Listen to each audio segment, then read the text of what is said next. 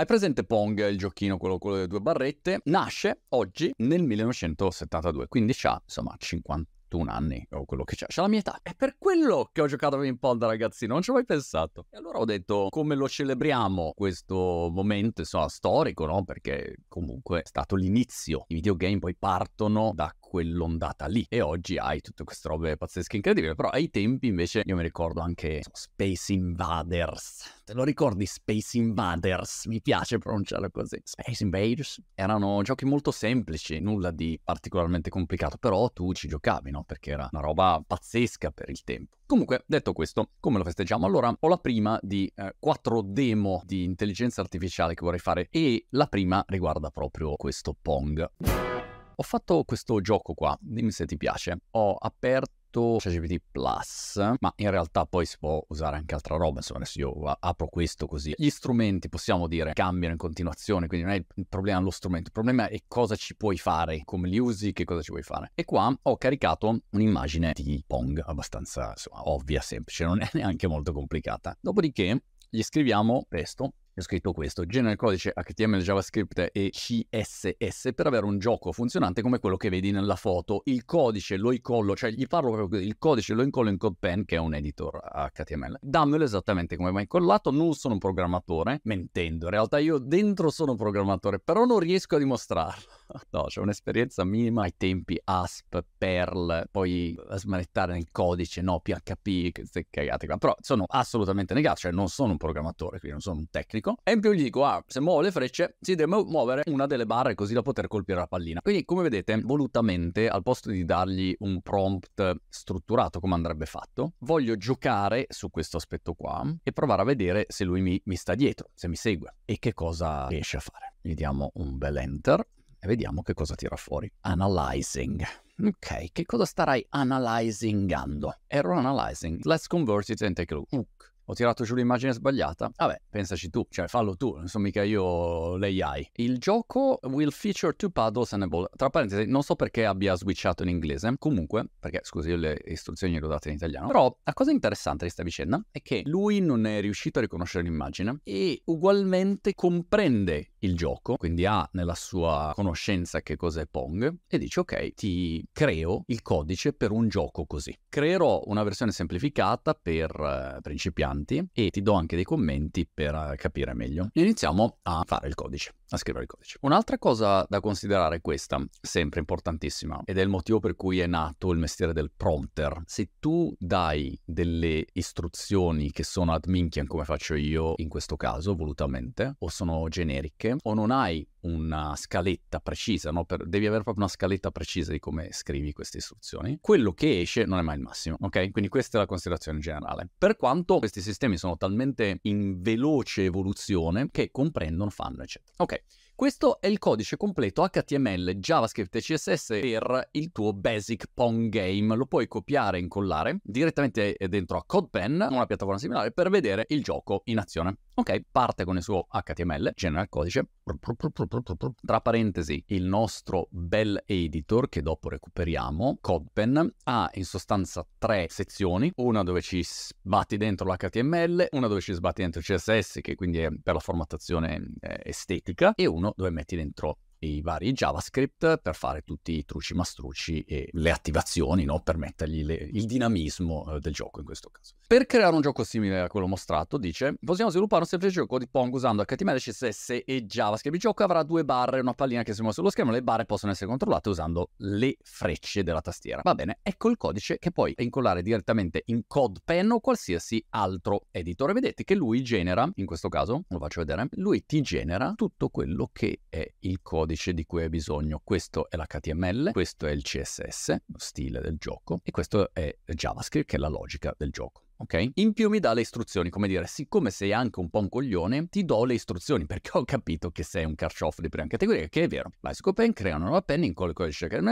incolla, il gioco è molto semplice, va a sinistra, si muove su e giù con le frecce da testa e la parena rimbalzo. Cioè, stiamo parlando di Pong, quindi non è che sia una difficoltà clamorosa, ovviamente, però, insomma, intanto vediamo se funziona. Allora, facciamo così. Qua copiamo l'HTML, così, già, vedo già un bel errorino lì, non so che cosa sia, boh, io proprio copio e incollo da ignorante totale, qua copiamo il CSS e a questo punto qua invece copiamo un JavaScript that's it. Questo è quello che ho. Ora, funziona o non funziona? I don't know. Let's see. Funziona ragazzi, eccolo qua, vedi? Io ho la barretta, non so l'altra, quella di là come si muova, quindi vinco sempre io per definizione. Allora, è carina questa come cosa, anche perché in sostanza tu puoi dirgli o quello che vuoi, o caricargli un'immagine, o fare una foto. Magari vedi una foto di un'app che ti piace, ti sembra interessante, e gli dici generami il codice. E questo è un evidente trend che c'è da un sacco di tempo, se ci pensiamo, che è il trend del no code, dove tu non hai bisogno di saper programmare e hai degli strumenti che ti aiutano a fare delle cose. Però la direzione che sta prendendo è una direzione di grande accelerazione che chiaramente aiuta molto poi un programmatore, no? Perché questo è l'altro aspetto. Il codice va bene o non va bene? Io che non sono un programmatore non ho più pallida idea, ma se tu fai programmatore hai tutti questi strumenti che ti fanno magari un'ottima bozza e poi a quel punto te li aggiusti se sei in grado di capire se è un buon codice, se è funzionale, se invece no, non va bene, insomma, questo è il mestiere tuo. Però hai questa cassetta degli attrezzi che funziona sia per lo sviluppatore, che a quel punto diventa molto più veloce, cioè ci mette quello che ci metteva prima un mese, ci mette un giorno. Ecco, questa è un po' la differenza. Dall'altro lato, anche per chi non è un programmatore, gente come me, che invece non sa mettere mai nel codice, tu hai la possibilità magari di avere un'idea, la vuoi passare al tuo team di sviluppo, però al posto semplicemente di raccontargliela o di scrivere delle slide, gli dai già un, un prototipo visivo, dici guarda io voglio una cosa così. E allora questa cosa può essere anche qua più velocizzante rispetto alle attività da fare. Ma questa era solo la prima delle demo che volevo far vedere, che comunque mi sembra stimolante. Passiamo alla seconda. La seconda, tanto per stare in tema, è questa qua. Cioè, questo signore qua ha fatto una app per iPhone dove in questo caso l'ha installata sul suo cellulare, scrive a mano questi numerelli come fosse una calcolatrice, semplicemente la disegna, poi gli dà un nome, calculator, e poi gli fa build, cioè creami l'app. E questo sistemino crea l'app. La cosa interessante è che è un po' quello che dicevamo prima. Cioè, una volta che tu ragioni, questo riconosco l'immagine e a quel punto ti creo l'app funzionante in questo caso. È un'app che crea app in pratica. Anche qua uno può dire, ah, però la calcolatrice è semplice. Assolutamente, però resta il concetto. Poi ci sono anche altri strumenti che escono in continuazione. TLD Raw è un altro che ha questa funzione Make It Real, l'hanno aggiunta, dove in quel caso disegni e poi dice, ok, trasformamelo in qualche cosa di funzionante. Stesso discorso, anche il Pong, tu avresti potuto, al posto di caricare un'immagine, fai un disegnino con le due barrette, gli dai una descrizione, dici videogame tipo Pong e ti genera anche il codice. In questo caso poi tu vedi anche il codice, quindi questo eh, non è una, una web app, ma è proprio un'app per cellulare. La direzione in cui stiamo andando è chiaramente questa per la parte di programmazione, oppure gli parli. Una volta che c'è questa logica, gli dai dei comandi o di testo o gli parli. Dici guarda, creami questa roba, un po' come abbiamo visto sui GPT, i vari GPT che vai a creare hanno questa dinamica. Descrivo quella che è l'app che voglio e lui se la smazza dietro le quinte, genera il codice, fa tutto quello che deve fare. E allora diventa un'interazione interessante. Numero 3. Non so se l'hai vista di recente. La logica è un po' la stessa, però è sulla generazione di immagine. Quindi tu a sinistra fai il tuo disegnino, che è esattamente come lo potrei fare. Cioè, io disegno così, non so disegnare. Faccio il pallino, dico le cose. E poi gli do un testo, vedi sotto, gli dai la descrizione di quello che vuoi che avvenga, come quando scrivi una descrizione per uh, Midjourney o Dalli, quindi tutti i software generativi di immagini. E a questo punto, però, qual è la differenza? Che tu le modifiche le fai in tempo reale, Belin. cioè, non so come spiegarlo. Ora dirai, a me non cambia niente perché io non disegno, però ragionalo in generale sui contenuti. Cioè, fino ad oggi noi per creare dei contenuti abbiamo sempre avuto il problema di essere limitati alle nostre capacità. Oggi si apre invece un universo dove tutti con l'aiuto di questi strumenti qua, da adesso in avanti, tutti noi, anche il più carciofo dei carciofi, se ha al suo fianco questi strumenti che poi Sam Altman l'ha detta giusta in una sua intervista poco tempo fa, quando ha detto noi in realtà non stiamo creando degli strumenti o delle funzionalità, noi stiamo creando un, un organismo, è un qualcosa che ha una sua identità e che poi cresce autonomamente, si allena sui propri dati sintetici, tutto questo mestiere qua. Quindi la cosa interessante è che diventiamo capaci di fare cose che prima era semplicemente impossibile per noi fare. Per questo questo che, secondo me, chiamare intelligenza artificiale intelligenza artificiale non ha senso, cioè non è né intelligente né artificiale nella mia testa, cioè intelligenza è un concetto molto discutibile. Quale intelligenza? Un'intelligenza fisica, un'intelligenza emotiva, un'intelligenza spaziale? Che intelligenza, di quale intelligenza parliamo? E poi se io dico intelligenza in un qualche modo, almeno in italiano la collego a un'idea quasi intellettuale, no? Io da ragazzino giocavo a ping pong, mai detto Ecco, adesso l'ho detto, giocavo in pong e spesso perdevo con giocatori magari che facevano solo quello di mestiere da quando era ragazzini, non erano andati a scuola, non avevano fatto il liceo, magari avevano fatto solo elementari, però facevano un mazzo così. Io che invece avevo fatto il classico, poi andavo all'università, cioè in teoria ero più intelligente, tra virgolette, rispetto no, al, al saper leggere, saper scrivere, quel tipo di intelligenza lì. Ma loro, molto più intelligenti di me, a giocare a ping pong. Allora, più che intelligenza artificiale, è un'abilità, no? Hai delle abilità che non sono per niente artificiali, perché questa roba ha un impatto molto reale. Cioè quando tu al posto di chiamare il programmatore sviluppi questo strumento qua, non lo stai più coinvolgendo. Al posto di montare il video, usi lo strumento per montare il video o usi Canva per farti il loghetto, quello che è, non chiami il designer, cioè tu di fatto stai togliendo lavoro alla traduzione, via il traduttore. Questo è un impatto molto reale. È un po' come quando si diceva internet è virtuale, ma virtuale cosa? Non c'è niente di virtuale qua. Qua l'impatto è concreto, cioè una botta contro un muro che prendi se non ci fai attenzione. Allora è un'abilità soprannaturale. Abbiamo in un qualche modo inventato gli Avengers. Ecco, immagina così. Noi abbiamo inventato gli Avengers, che però non sono solo Iron Man, Thor, Hulk o Hulk, come diremmo noi italiani, ma c'è anche Capitan Mutanda, la zia di Paperoga, cioè, è pieno anche di, diciamo, non tanto supereroi, perché a volte tu provi questa AI e dici, ma non funziona niente, non va, perché ci fermiamo, ed è vero, ma non bisogna mai fermarsi, come dicono i guru, a verificare lo stato di avanzamento, cioè a che punto è quel tipo di tecnologia, ma quello che devi guardare è quanto cresce veloce, devi guardare il tasso di crescita, quello eh, conta. È come quando guardavi internet e dicevi, ma il tasso di crescita è clamoroso, o non so, guardi uno youtuber, mi ricordo quando avevo parlato di Luis la prima volta, era ancora piccolino, non era tanto conosciuto, ma il suo tasso di crescita su YouTube ti faceva capire che quel canale lì esplodeva. Quello che le persone non guardano, guardano solo il momento. Bitcoin, ah, lo guardiamo adesso, quanto vale Bitcoin? E tu no, non hai il contesto, devi guardare quanto cresce, quali sono tutti i fattori intorno, qual è il contesto? Allora arriva l'approvazione di Bitcoin ETF, uh, allora ci saranno più importi che verranno investiti e viene, diventa un asset che viene di fatto certificato nel momento in cui è un asset eh, approved, a quel punto ha un altro tipo di credibilità e via via via così. Allora quello impatta tantissimo quel tipo di tecnologia d'adozione. Qua è la stessa cosa. Quando tu guardi tutta questa roba che esce, devi pensare quanti soldi in questo momento vengono investiti, da chi, chi c'è dietro, tutti i grandi colossi tech, eccetera. Qual è il tasso di sviluppo giornaliero di questa roba qua? Ogni giorno io vado fuori di testa. Cioè, usciranno, so, 100 strumenti nuovi al giorno, non riesci a vedere tutto. E più esce roba e più metti tutta una serie di mattoncini per fare il passaggio successivo. È come dire, all'inizio era impensabile vedere i film su internet. Non, non era possibile, avevi 56k, che film volevi vedere? Caricavi la pagina sul sito web e tornavi il giorno dopo. La sera la lanciavi, il giorno dopo vedevi eh, se era stata caricata o meno. Quindi, senza una connessione veloce è impossibile farlo. Senza i codec, cioè per arrivare lì abbiamo dovuto creare tanti mattoncini che poi ti dicono ok adesso possiamo vedere film su internet. Fantastico. Qua la stessa cosa. Tu metti tutti i mattoncini e l'AI può riconoscere le immagini e l'AI può riconoscere anche i video. Ah ok, anche i video, interessante. E la voce e poi puoi con una voce, poi con una immagine. Una volta che hai questi elementi, di lì costruisci ancora sopra. Ecco, quindi questa è un po' la situazione in cui viviamo oggi. Faccio vedere un altro esempio, secondo me molto interessante, che riguarda invece il video, ovviamente tema che a me sta molto a cuore, perché sono usciti questi signori allo scoperto in sostanza. Si chiama Pika, tipo Pika Pika Pikachu, hai presente?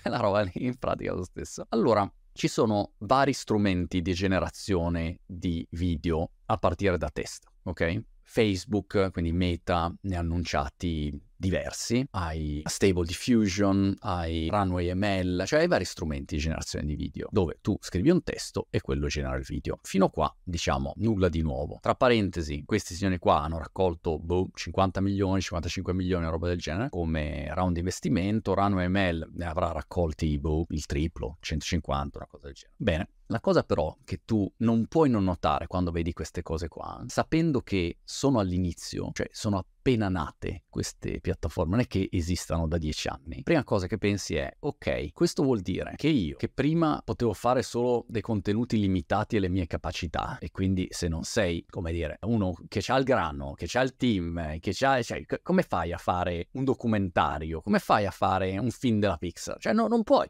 semplicemente non è possibile, ok? In realtà si apre un mondo dove tu, dal tuo cellulare in sostanza, una volta che hai un'idea, la puoi trasformare in qualche cosa che è un prodotto visivo di alta qualità. E questo è un impatto clamoroso. Non è solo un impatto clamoroso, diciamo, sull'industria dell'intrattenimento, ma è un impatto clamoroso sulla tua capacità di espressione, sul livello di creatività che vai a liberare. E questi qua di Picca sembra, va ancora provato, io non ho accesso alla beta, quindi quando mi daranno accesso lo proviamo e vi dico, però da quello che si è visto, o hanno fatto solo, come dire, dei gran eh, truce mastrucci, ma visto che hanno messo 50 milioni, deduciamo che qualcuno abbia dato un occhio, l'abbia testato prima di investire e il livello qualitativo sembra oggettivamente notevole. Ecco, è qualcosa che lo vedi e dici wow. Com'è possibile che generano quella roba lì? Questo, secondo me, è l'altro grande aspetto da considerare. All'inizio, quando tu avevi un sito web, il sito web era solo per ricchi, in sostanza. Io mi ricordo quando eh, c'era Commerce One che vendevano il sito web per un miliardo, cioè tu devi spendere un miliardo di lire per avere il sito web. Una roba impensabile. Allora lo potevano fare poche, potevano fare le grandi aziende e via così. Se tu applichi la stessa logica sul mondo del video, è sempre stato così. Cioè, il video, ma eh, ai tempi una spalla ballare costava, non so, 50 milioni, 80 milioni di lire. Chi è che poteva permettersi di fare video? Soltanto il Mediaset, eh, i grandi gruppi televisivi, oppure il film Hollywood che poteva fare i film e avere il truppe, investire un sacco di soldi per produrre quel tipo di contenuto. Poi con l'avvento, prendiamo, so, dei blog, è stata democratizzata la possibilità di scrivere online o di caricare immagini. YouTube ha democratizzato la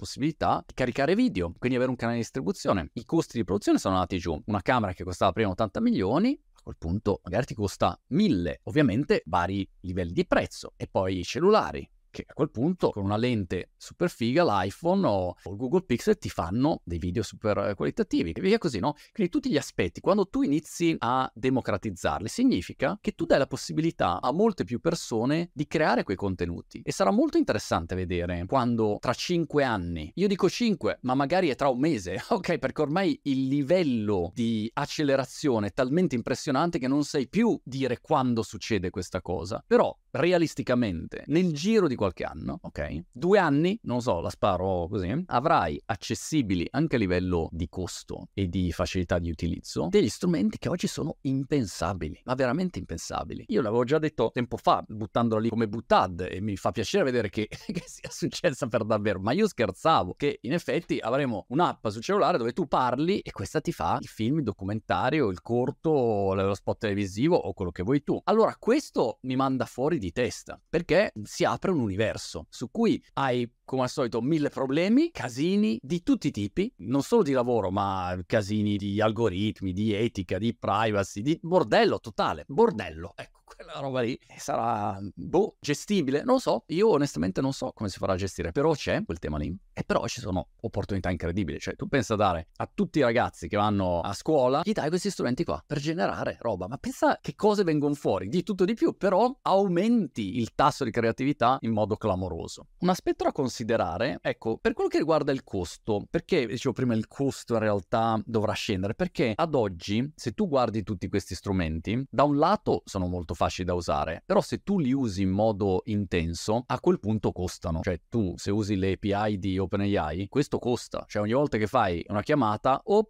ti fanno il, il loro billing. Infatti loro non guadagnano di fatto venderti lo strumento, guadagnano sull'uso. È come dire, per fare un esempio, come Enel. Cioè ti danno l'energia e tu paghi il consumo. Questo è un po' come funziona. Allora se paghi a consumo è un casino, perché ogni volta che devi fare qualcosa costa. Se vuoi fare qualcosa di serio. Se vuoi giocare invece tutto va bene. Allora anche questo modello di business sarà in un qualche modo da cambiare, cambierà e ci saranno senz'altro dei soggetti che invece un po' alla Google, prima maniera, che dice no, è gratis, cercare è gratis e noi guadagniamo dalla pubblicità. E qua magari è la stessa cosa. Usi gratis, però c'è il product placement all'interno del tuo cartone animato, op, c'è sempre Nike perché ha pagato per essere lì, oppure c'è un meccanismo dove uno può essere dentro a questi contenuti. Se invece non lo vuoi, vuoi personalizzarlo, a quel punto paghi la tua versione personalizzata. Non lo so, però senz'altro ci sarà anche una necessità economica da risolvere. Va bene, mi fermo qua. Ogni settimana voglio segnalare tutta la roba che vedo, io poi ci vivo in mezzo, ogni giorno vedo 3000 di queste robe qua, quindi questi sono giusto degli accenni, però mi sembra interessante capire in che direzione stiamo andando, perché molti non se ne rendono conto. Molti pensano ancora che siamo fermi lì, sì, cosa, ma robo non funziona bene. No, ci vediamo alla prossima.